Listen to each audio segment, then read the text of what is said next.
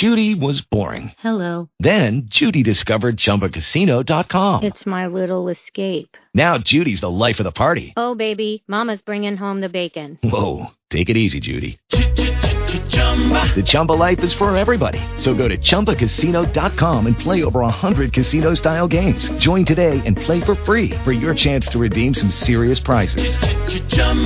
ChumbaCasino.com. No purchase necessary. Void where prohibited by law. 18 plus terms and conditions apply. See website for details. Blog Talk Radio. Good evening and blessings, and welcome to another installment of the Gist for Freedom Estate. This show is produced by acclaimed historian, educator, and author Lesley Gist and serves as our weekly live online discussion to celebrate the African American experience by honoring all the people, past and present, black and white, who, with faith and focus, are preserving our rich history through literature, the arts, the skilled trades, and the humanities.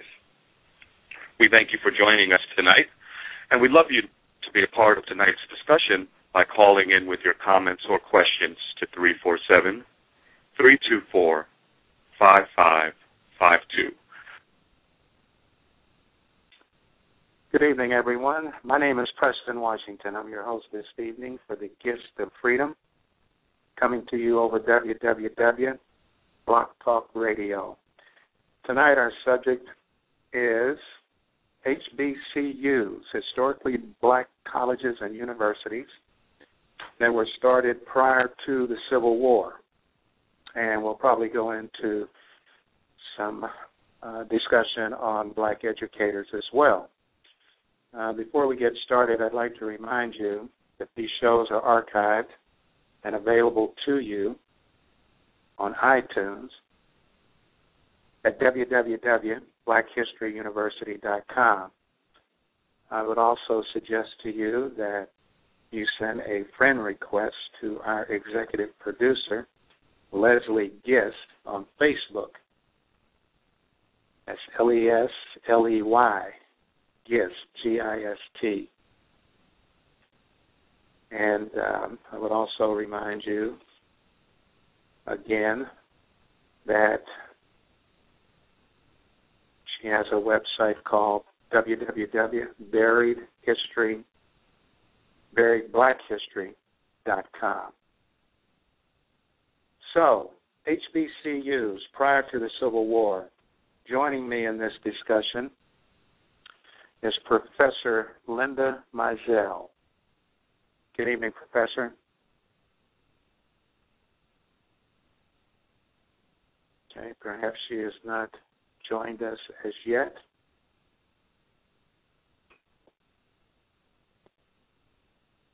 And uh, I'm sure she'll be queuing in here any moment. Again, we're taking up a discussion of historically black colleges and universities started by African Americans, a few, approximately seven, that were started uh, prior to the Civil War. Um, most were started by church organizations, the AME Church, uh, the American Baptist Churches of the USA, United Churches of Christ. And uh, for example, the African Methodist had, through the efforts of Bishop Payne, undertaken the establishment of Union Seminary near Columbus, Ohio. And later on, it was uh, merged with Wilberforce in Ohio. Uh, Wilberforce was established in approximately 1856 or 1858, which makes it the seventh oldest HBCU. And as we're waiting on our guest, I want you in the audience to check yourself to know if you know what is the oldest HBCU in these United States of America. The oldest HBCU, historically black college and university, in these United States. You know what that is. You can call it in, or you can send me an email. And you can send that at Preston at the gist of freedom dot com. You should. Uh, you can also uh, contact our executive producer Lesley Gist at Lesley at the gist of freedom dot com.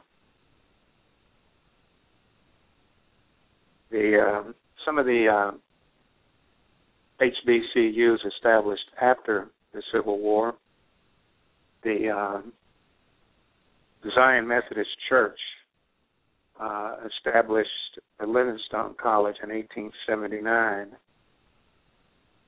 and uh,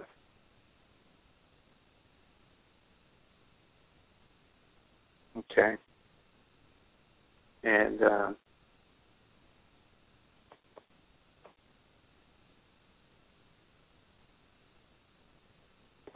again, that was the Zion Methodist Church, Livingstone College.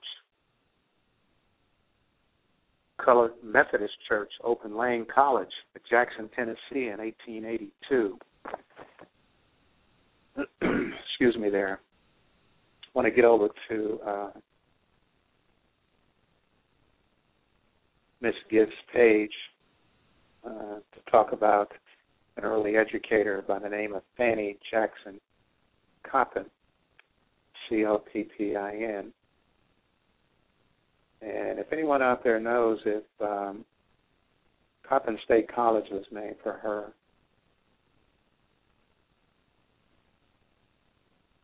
uh, Coppin State, uh, which is in the Maryland area, Baltimore, Maryland, I believe.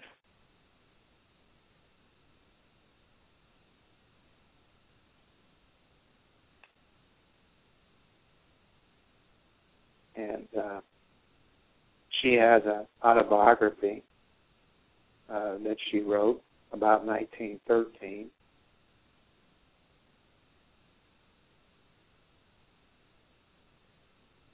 And you can view that online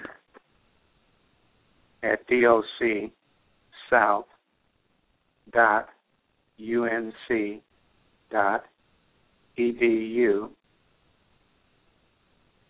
backslash NEH backslash Jackson C as in Charles backslash Jackson.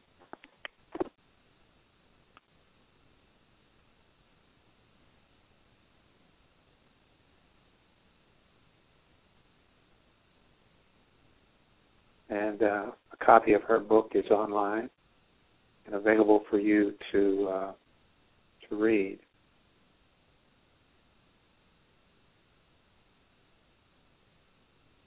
And uh, excuse me here, I'm trying to find a little bit here so that I can read you a portion of it, of her work.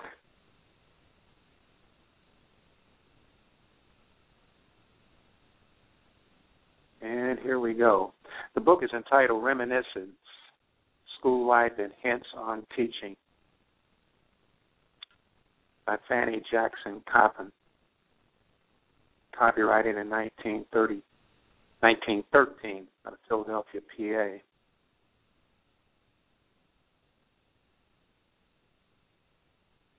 There are some points in my life which some forlorn and shipwrecked brothers sing may take heart again.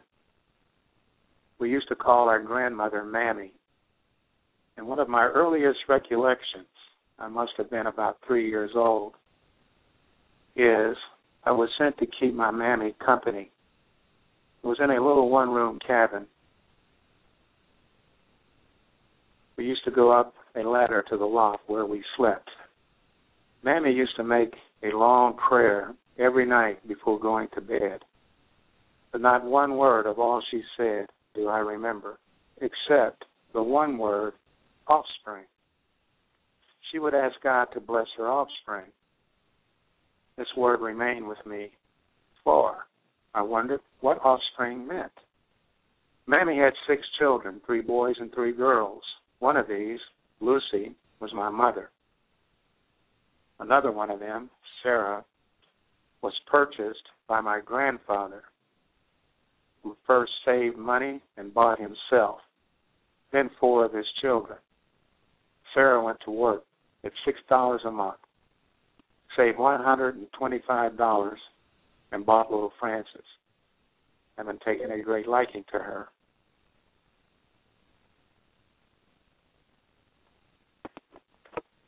Okay, let me uh, check something here. Okay, I believe my uh, guest has now joined me, Professor Linda Mizell. Good evening, Professor. Good evening. How are you? I am so good. I am great. And uh, you're here to talk to us about uh, historically black colleges and universities. Yes, and in particular about Fannie Jackson Coppin. I heard you just reading from her memoir. Yeah, I was just reading that. Tell our audience a little bit more about uh, Fanny. Okay, Jackson. uh, Fanny Jackson, and um, if you don't mind, let me back up a little bit and say a little bit about um, the HBCUs. Um, sure. Um, that uh, HBC, there are um, over a hundred. I think it's a hundred and six schools that are designated as, as historically black colleges and universities, and um, all but three of those schools were founded after the Civil War. And there are three things that are required for a school to be designated as an HBCU. First, it has to have been founded before 1964. Okay. Uh, second, it has to uh, to to have as, as its primary mission um, educating African Americans. Okay, and third, it has to be either accredited or uh, making good progress toward accreditation. So those are the three things. So there are schools that are predominantly black, that serve a predominantly black uh, student population, but are not designated as HBCUs because of those, you know, because of those three criteria. Very okay. Um, uh, now, the three HBCUs, um, the schools that, that fall, you know, under that designation that were founded before the Civil War, uh, there are only three of them. Um, Cheyney State University of Pennsylvania, uh, Lincoln University, also in Pennsylvania, and Wilberforce University. Um, and I would actually argue, and I hope the Cheyney folks won't hate me for this, okay? But I would actually ar- argue uh, against some of the claims that um, that Cheyney was was the first uh, of the historically black colleges and universities.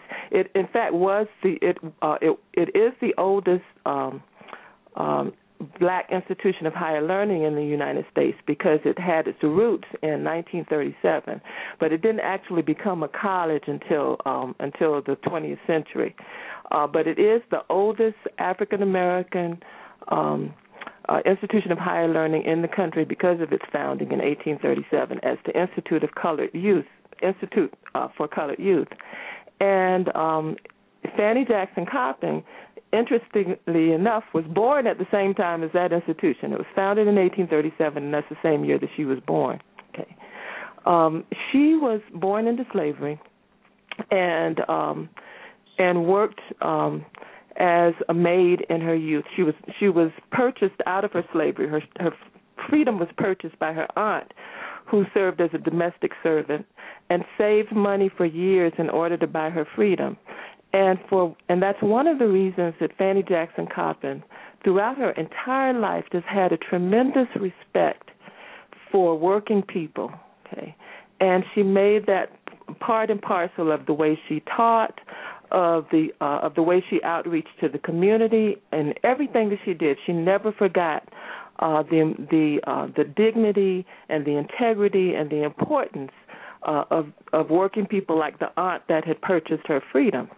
And in order to really understand um, the just the depth and magnitude of the work that Fanny Jackson did and the kind of person that she was, you really have to read what other people wrote about her.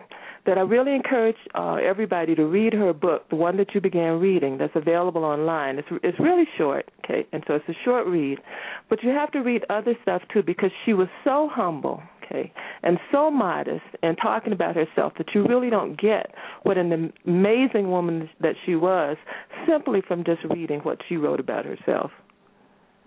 And she attended an HBCU, did she not, Wilberforce? No, um, no, actually she did not. Uh, when when Fannie Jackson Coppin um, uh, went to to to college, uh, there were no HBCUs in existence. Okay, um, and in fact, there were very few schools at all that would admit African Americans or would admit women. And so, because she was both an African American and a woman, there was only one place that she could go, and that was Oberlin.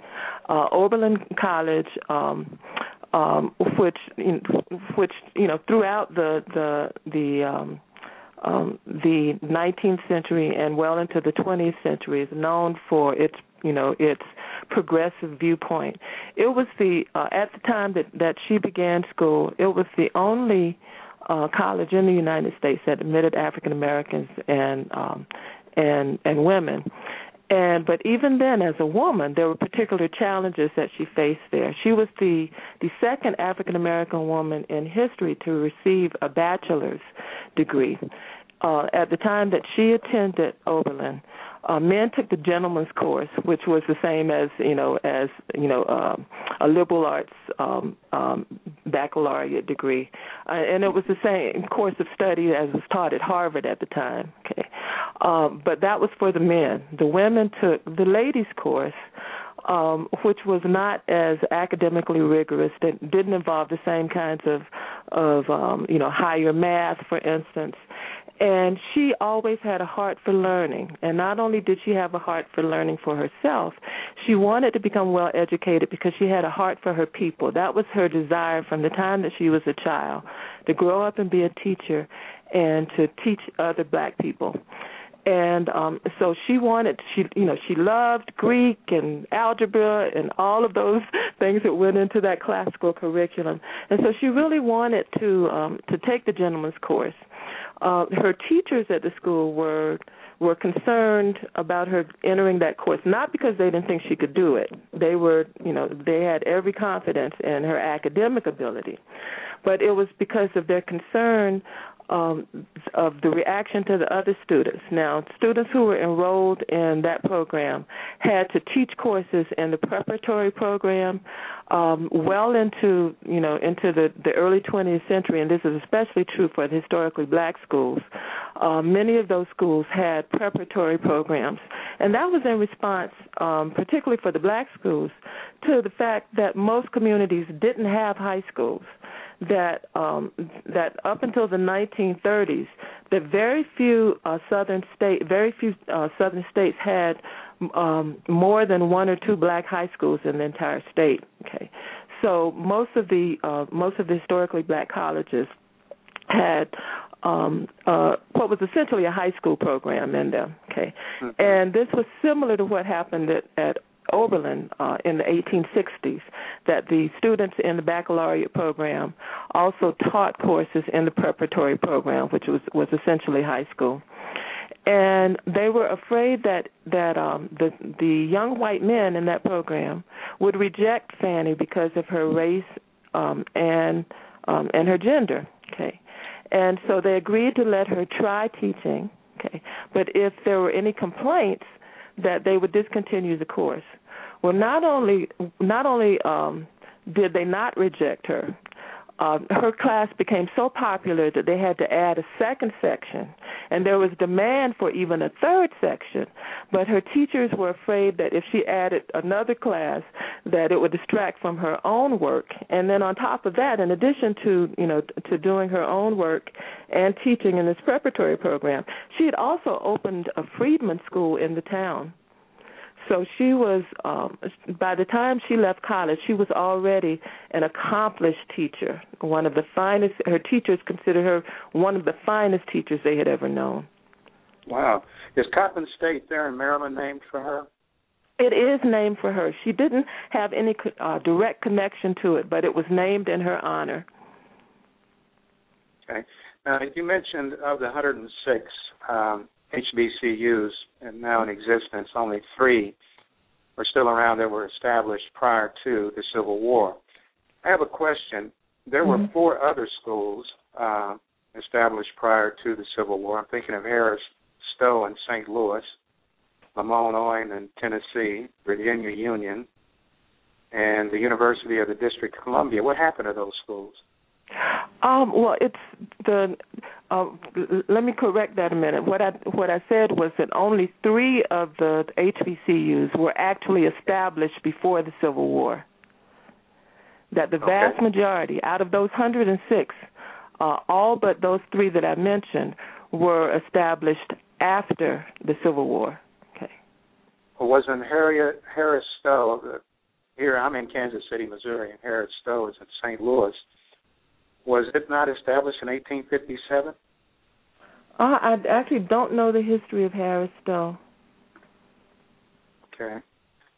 And I thought Lamont Owen in Tennessee, which could be a little shaky, was 1862, just about the time the Civil War was starting. Um, anyway, um, and do you know anything about the University of the District of Columbia?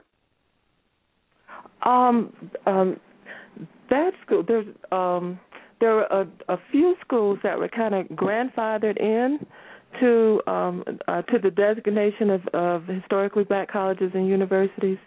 Um, that and uh, let me back up and, and say that that designation HBCU um, came about as a result of the Higher Education Act of of, um, of 1965. Okay, and um, which is one of the reasons why the cutoff sort of was was 64. But um, but um, um, but DC and I think there's one and possibly two other schools that even though they didn't meet those exact criteria, that um, that there was an exception made uh, made for them primarily because of their mission. Okay, and I'm and I'm pretty certain that the University of DC was one of those um, that were the exception. Okay. Yeah, I thought it was started around 1850 or 1851. Uh, so, uh, Cheyney State, starting out as the Institute for Colored Youth, is mm-hmm. the oldest at 1837, or started in 1837. Right. Uh, is there any more you can tell us about uh, Cheyney State? Um, yeah, and and and, and, um, and again, for most of its history, it was the Institute for Colored Youth, and um, there's um, there's some some really interesting and important scholarship um, uh, about the school and about Fannie Jackson Coppin. The foremost authority on Fannie Jackson Coppin and the Institute for Colored Youth is an, is an historian by the name of Linda Marie Perkins. Okay.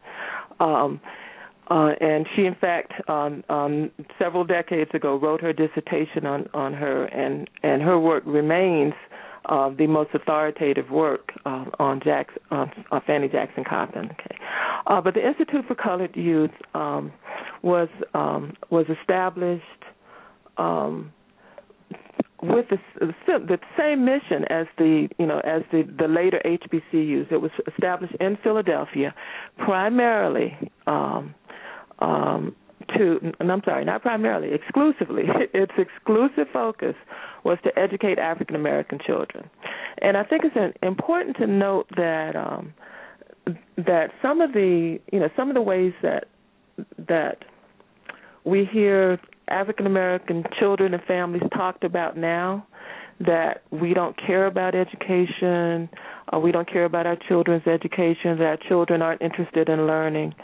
Um, all of those things have kind of his his this isn't the first time the folks have said that. You know, historically, those are the kinds of things that have been said about us.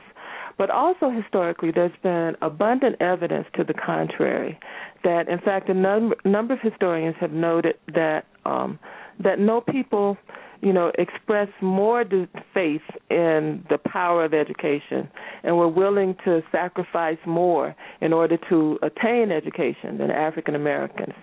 Uh, but in the, you know, in the um, the late 1700s and early 1800s, uh, the prevailing science pretty much said that African Americans were not capable of higher learning. Okay, that we were good at, you know, at some things that we could imitate but uh, but the things that were considered to be the highest forms of intellectual um, activity, uh, namely higher math and and poetry, for instance, were considered to be things that African Americans couldn't do. Okay, well we know that's not true. uh, Benjamin Banneker and Phillis Wheatley were um, were examples of both of those things in poetry and in mathematics.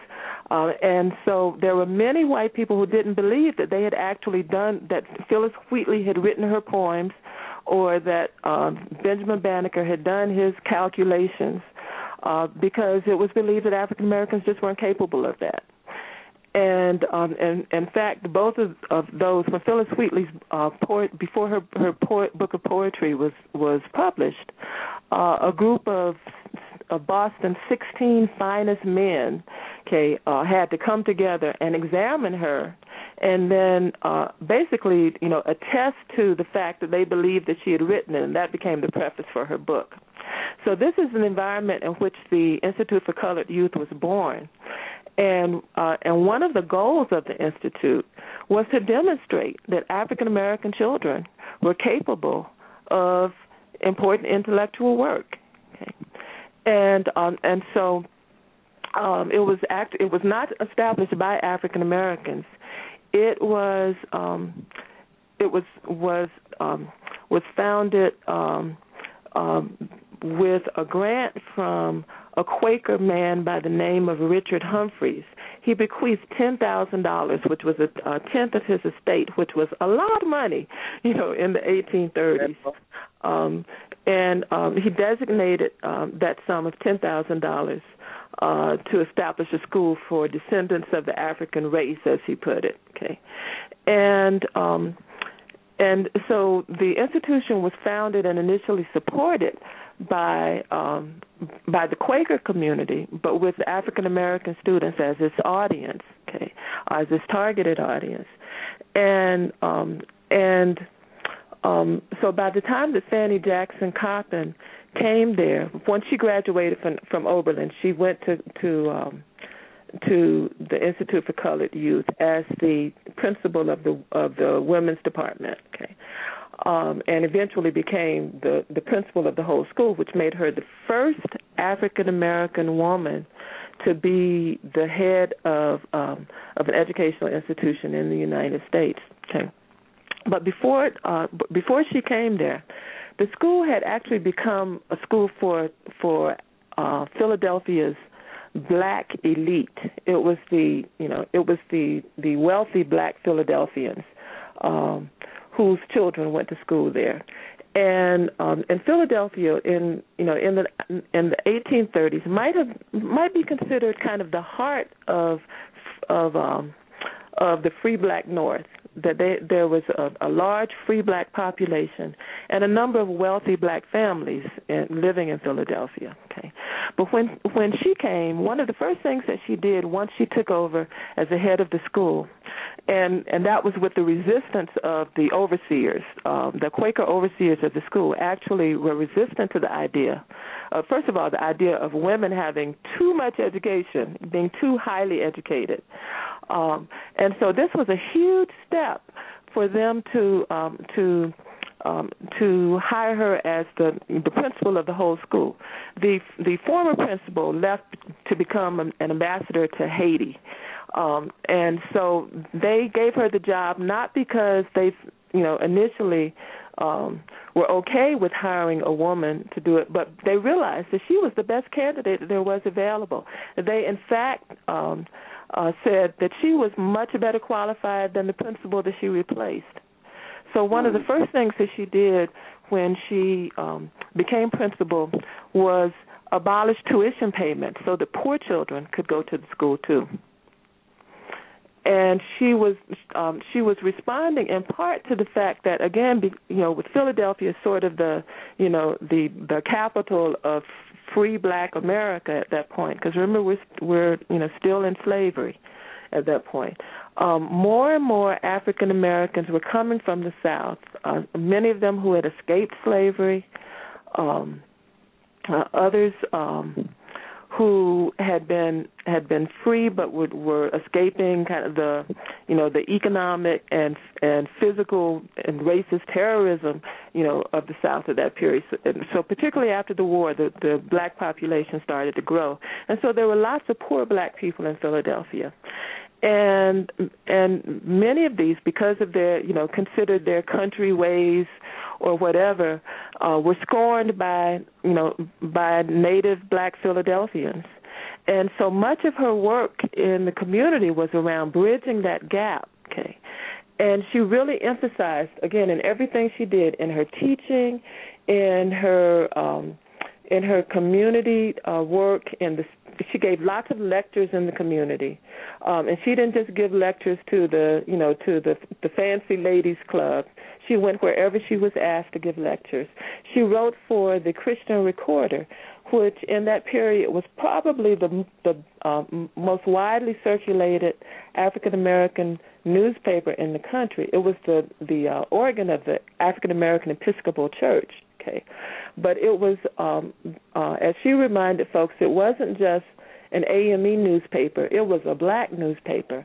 And people all over the country in tiny little towns in the south uh a lot of times the only newspaper that they got or certainly the only one that had news of black people in it was the AME Christian Recorder so in all of these avenues in you know in writing for the Christian Recorder in doing lectures um, in the community, in the way that she ran the school, she always emphasized that idea that um, that wisdom and education are not necessarily the same thing. Okay, and she mm-hmm. really pushed her teachers to understand the need to respect the children and their parents.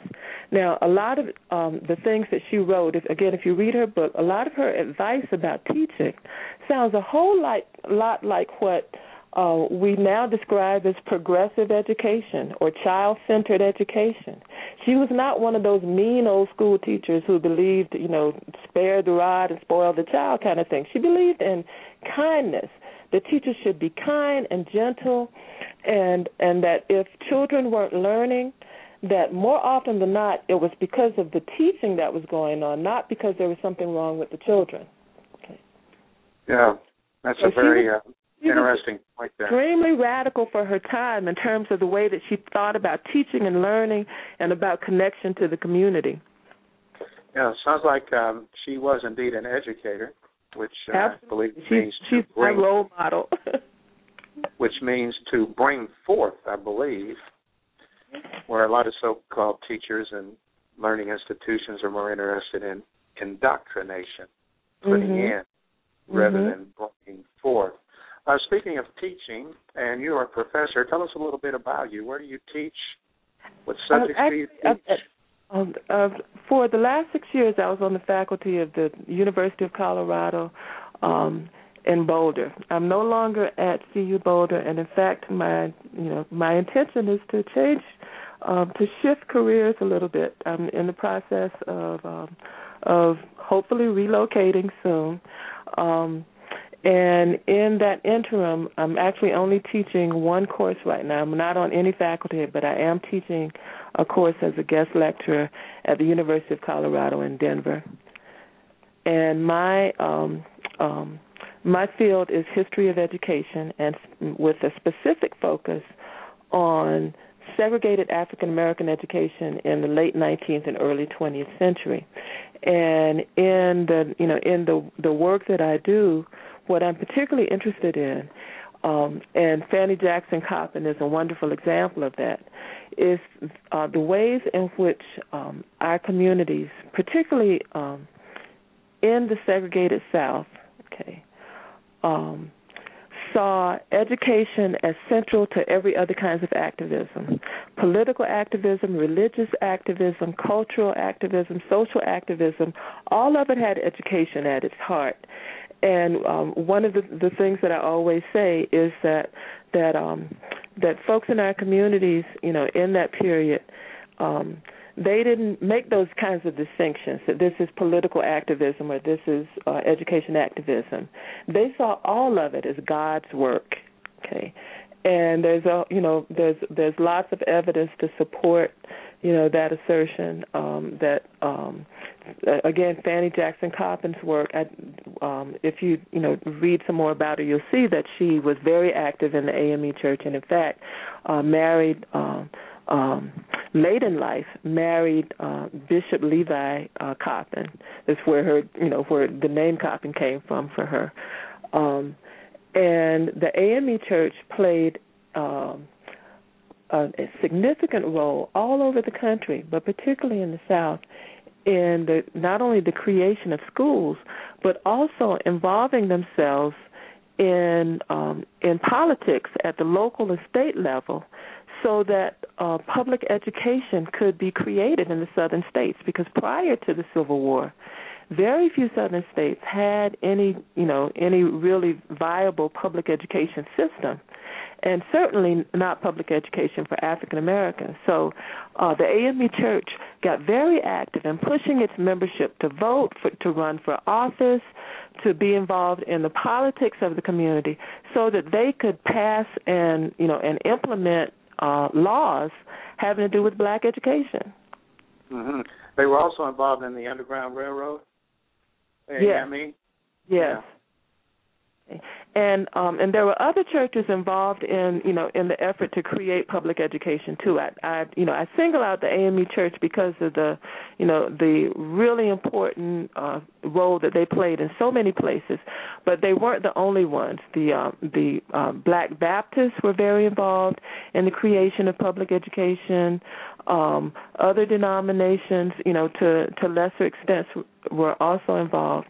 And one of the reasons I think it's so important for us to know this history, because now uh, with public education under attack, okay, that all the you know the and you know as as much as I love and support our president, okay, um, I am um, extremely critical of the devastating education policies that are coming out of his administration. The things like charters and vouchers and uh, and all the elements of No Child Left Behind and Race to the Top and Race to the Top is an, is an Obama initiative. But all of those things have at their heart um, the basically the dismantling of public education. Okay, and the privatization of public education. And so I think it's important for us to look back at our history and see the ways that we engaged as a community around supporting public education and making sure that we were doing everything we possibly could to make sure that resources were coming into, you know, to our communities, even if we had to create those resources ourselves, to try to demand the kinds of, of um, of equitable resources that we needed in order to to keep public education for African American children alive and flourishing.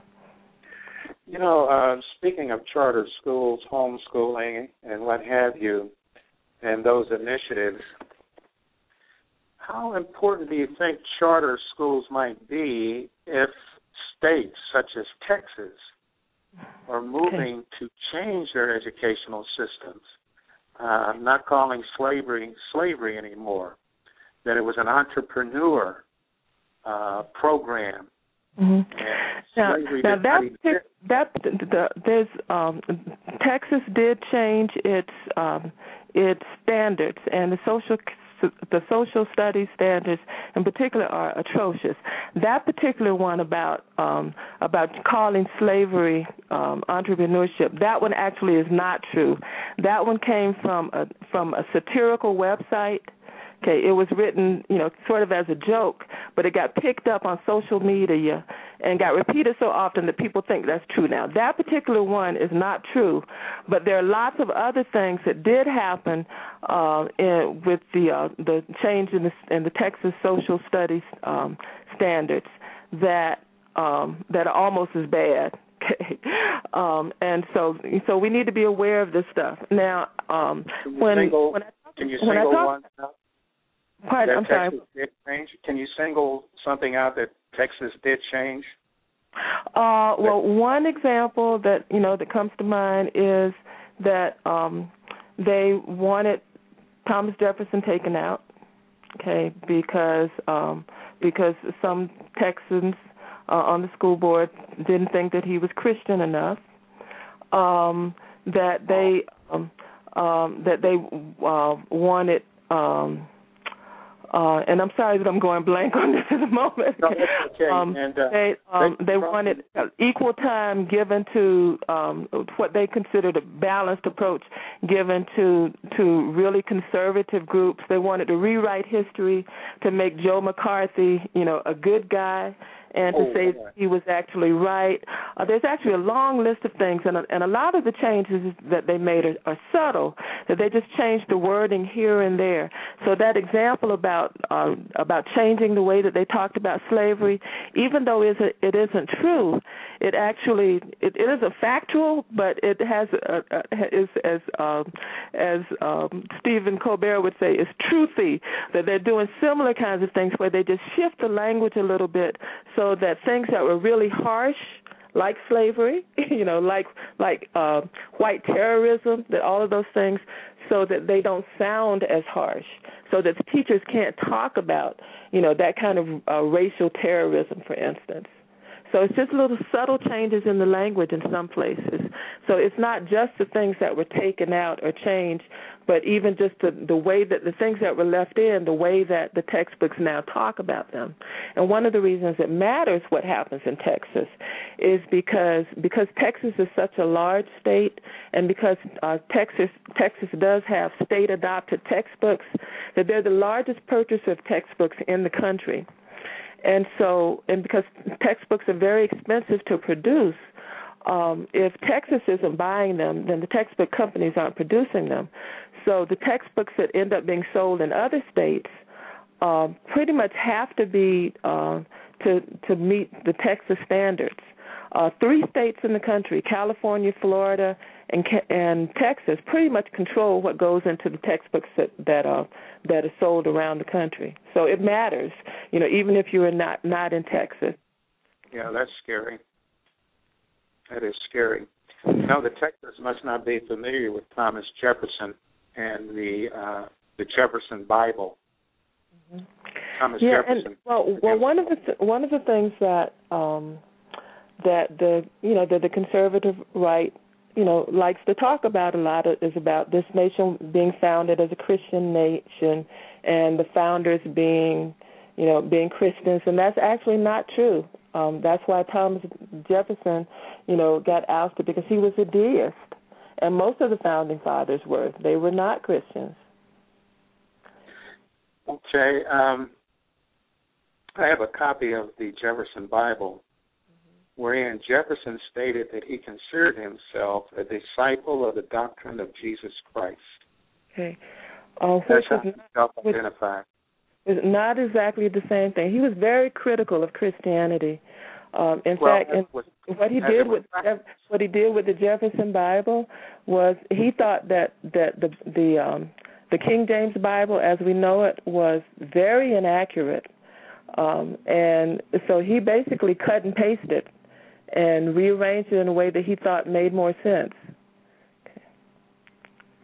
Okay, okay, and that's how he got its name, the Jefferson Bible. Yeah. because he was very critical of Christianity. He thought that was the doctrine of that- Christianity or the way it was practiced. he thought that the doctrine of, of Jesus had been subverted and he thought that the you know that the King James Bible was was not uh was actually not a good document. But actually I'd like us to get back to actually to you know to the issues around education. Um Okay.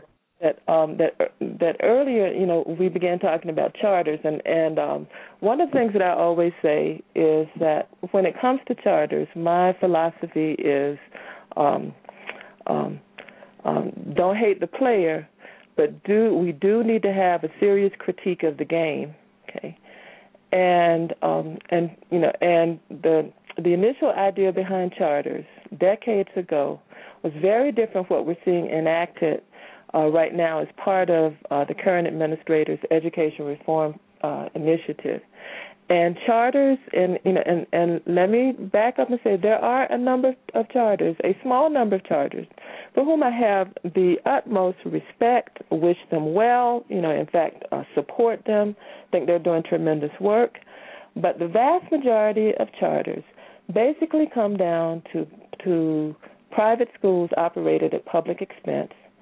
And I think the charter movement is undermining uh, public education in a way that will leave the vast majority of black children out in the cold. Okay, and eventually will lead to the dismantling of public education. And there is nothing magical about charters. Um, that the, the most reliable study of charters that was done a few years ago uh, by an institution out of out of Stanford uh, determined that um, that a handful of, of charters, I think it was about 17% of, of charters, um, perform. Um, and and and let me back up and say, when we talk about performance, we're talking about a very narrow range of criteria too, mostly test scores, which is a whole other conversation. But anyway, the, the, about 17% of, of charters um, uh, uh, perform better, slightly better than comparable um, regular public schools.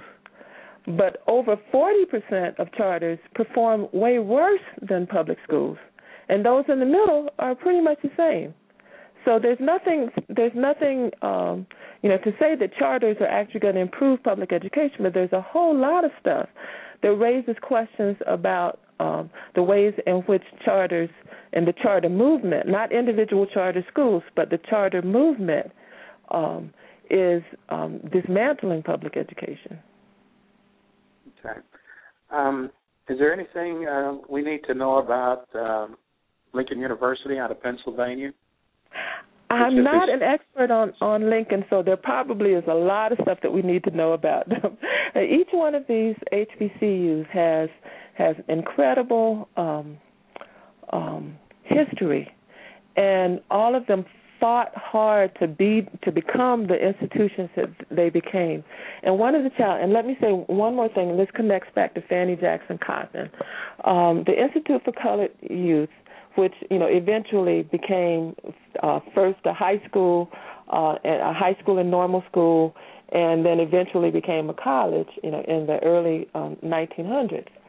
Um, it started out as a classical school. I mean, they taught a classical curriculum. You know, the you know, like I mentioned, Latin and Greek and and algebra and all of those things.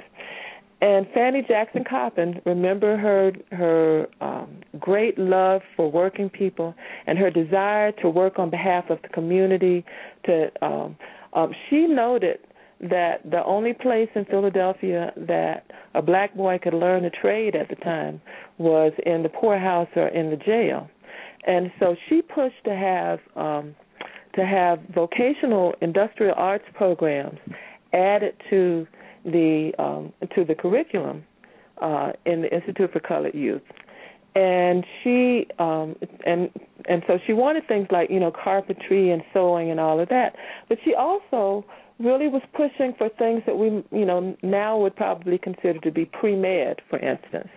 Uh, she didn't want uh, to, to just offer courses that would would uh, would lead to a trade, although she saw that as really important. But she wanted, she thought of trades in a much more important way. You know, so instead of you know uh, the the vocational school, think of of kind of the of the uh, MIT, for instance. That's yeah. a that's in many ways a vocational school, but at its as its you know at its highest heights, you know, and so that's the kind of um, that's the way in which she was thinking, not just limiting it to the trades, but uh, but kind of higher technical and vocational skills. Now, at the time that she's pushing this, this was an era when um, Booker T. Washington reigned, and the idea of industrial education, which basically translated to manual labor, not even skilled. Uh, trades, but just manual labor.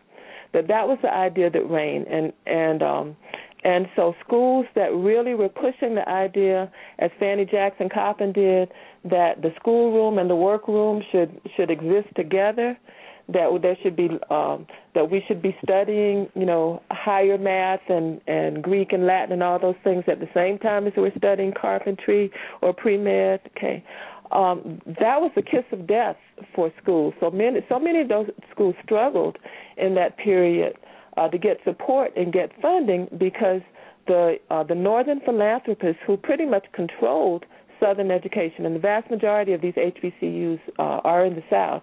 So um, the the Northern philanthropists who controlled black education and certainly held the purse strings uh, for those schools, they were not willing to even entertain the idea that the focus of um, of the curriculum in those schools should be liberal arts curriculum. And so a lot of careers were ruined and you know and schools made to toe the line uh, because of that doctrine. And so each of those stories, Lincoln, uh, each of those schools, Lincoln and all the other 105 schools, all have a story to tell about uh, the struggles that they went through to, in the words of you know of, of some of the the missionaries from an earlier uh, period, they said uh, our mission is to build men. Okay, and those were the ones who were resisting the idea of the manual. Um, uh, the manual curriculum that came out of uh, Booker T. Uh, Washington's Tuskegee machine. Okay, uh, but all of them fought and you know fought and paid dearly that took that stance. And um, and Booker T. Washington himself, by the time he died, and I think it was 1915 that he died. A few years before he died, even he had begun to admit that um, that it was not the right path. Um, there's a much more complicated kind of discussion about Booker T. Washington. He was a very complicated man with lots of contradictions. At the same time that he's standing on stage telling coon jokes, he's secretly funding desegregation cases and lots of other, you know, contradictions like that. But you know, but you know, looking back, you know, in retrospect, um, it's it seems clear that he was doing what he thought was the only thing that would actually succeed. That he thought that white America was not ready, and especially Southern white America was not ready for kind of a progressive approach to black education, and so he was going kind of with half the loaf um, instead of none. But anyway, so Lincoln and and all of the other schools that they were fighting for to you know to to actually be real colleges. In 1915, there was only one school, one HBCU in the country that was actually teaching, you know, a college level liberal arts curriculum, and that was uh, what's now Florida A&M University.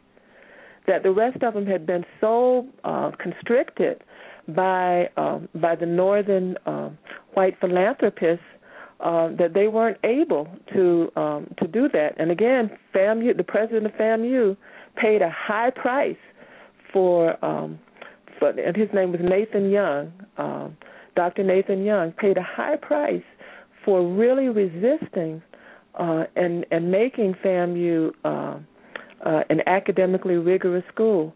And it took several decades for uh, for most of the HBCUs to be able to get to that point where they could do that because because of who held the purse strings.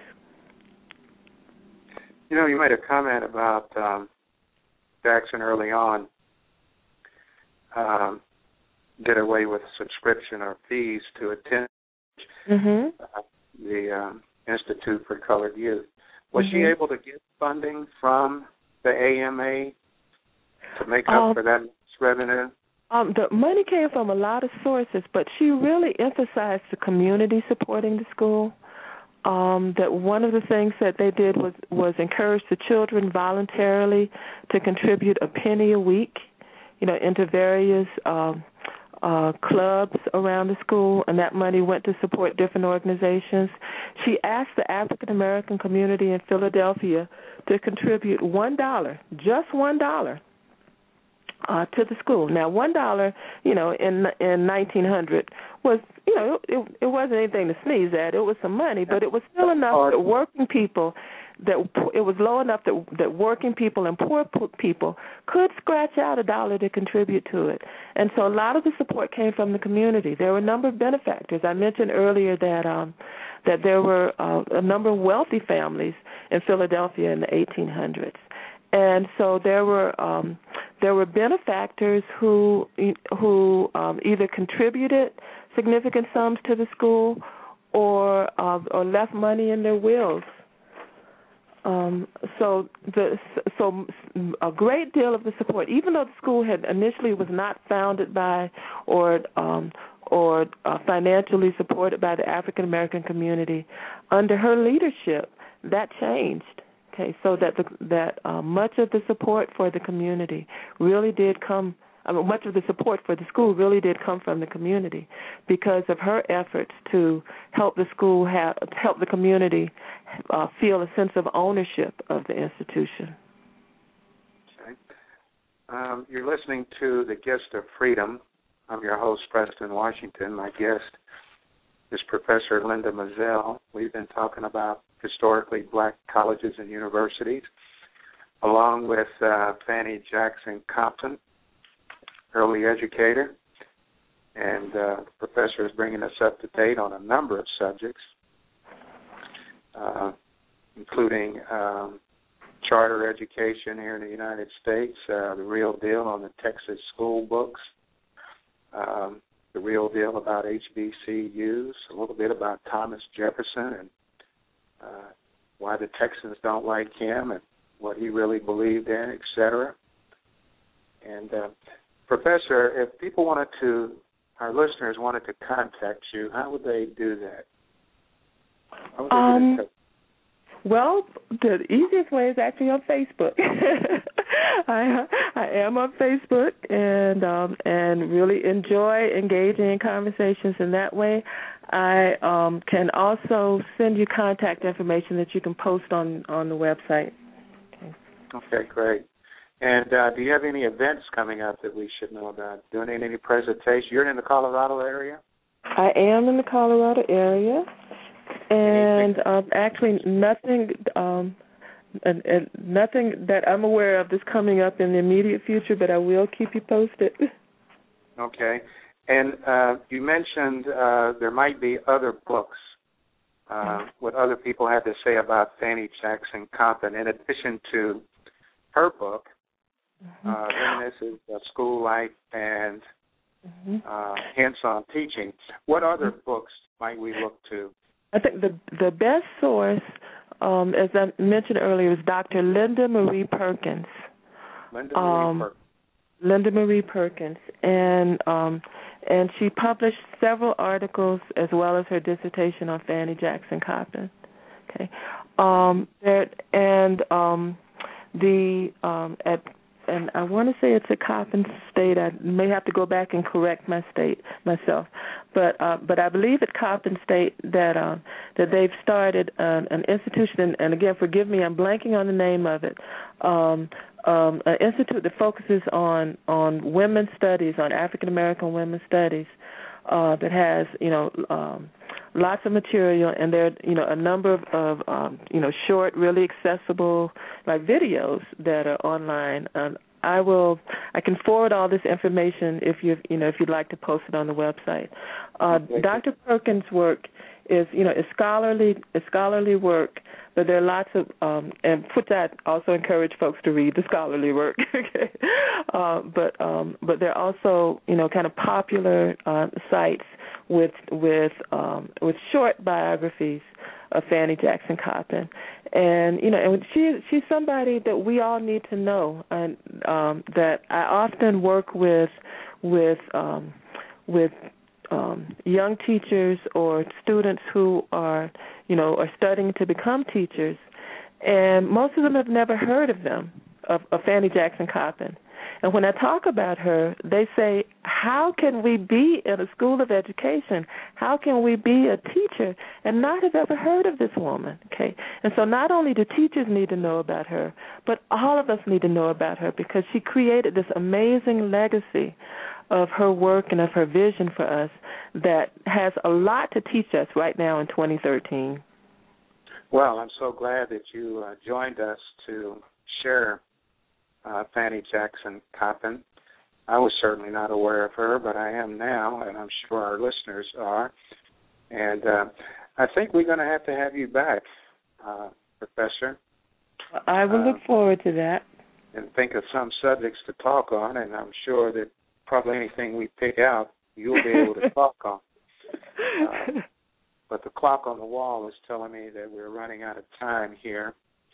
And um, I want to remind our listeners that you've been listening to The Gifts of Freedom, and uh, this show will be archived and available uh, by way of iTunes at www.lsd.org blackhistoryuniversity.com.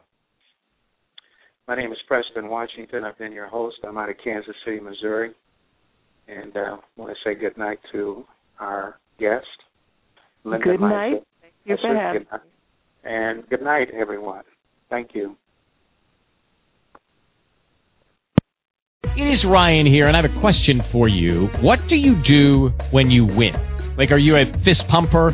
A woohooer, a hand clapper, a high fiver. I kind of like the high five, but if you want to hone in on those winning moves, check out Chumba Casino. At ChumbaCasino.com, choose from hundreds of social casino style games for your chance to redeem serious cash prizes. There are new game releases weekly, plus free daily bonuses. So don't wait. Start having the most fun ever at ChumbaCasino.com. No purchase necessary. VGW Group. Void were prohibited by law. See terms and conditions. 18 plus. If you only have a 401k, you're not getting the most for retirement. Wait, what? Add a Robinhood IRA on top, then they'll boost it by 3%. You can do that? And if you transfer in any retirement account, you get 3% on top of that. Is there a limit to the match? No limit. Robinhood Gold gets you the biggest contribution match of any IRA on the market. Sign up for Robinhood Gold at Robinhood.com slash boost by April 30th. Subscription fees apply. Investing involves risk. 3% match requires gold for one year from first match. Must keep IRA for five years. Match on transfers subject to additional terms and conditions. Robinhood Financial LLC member SIPC.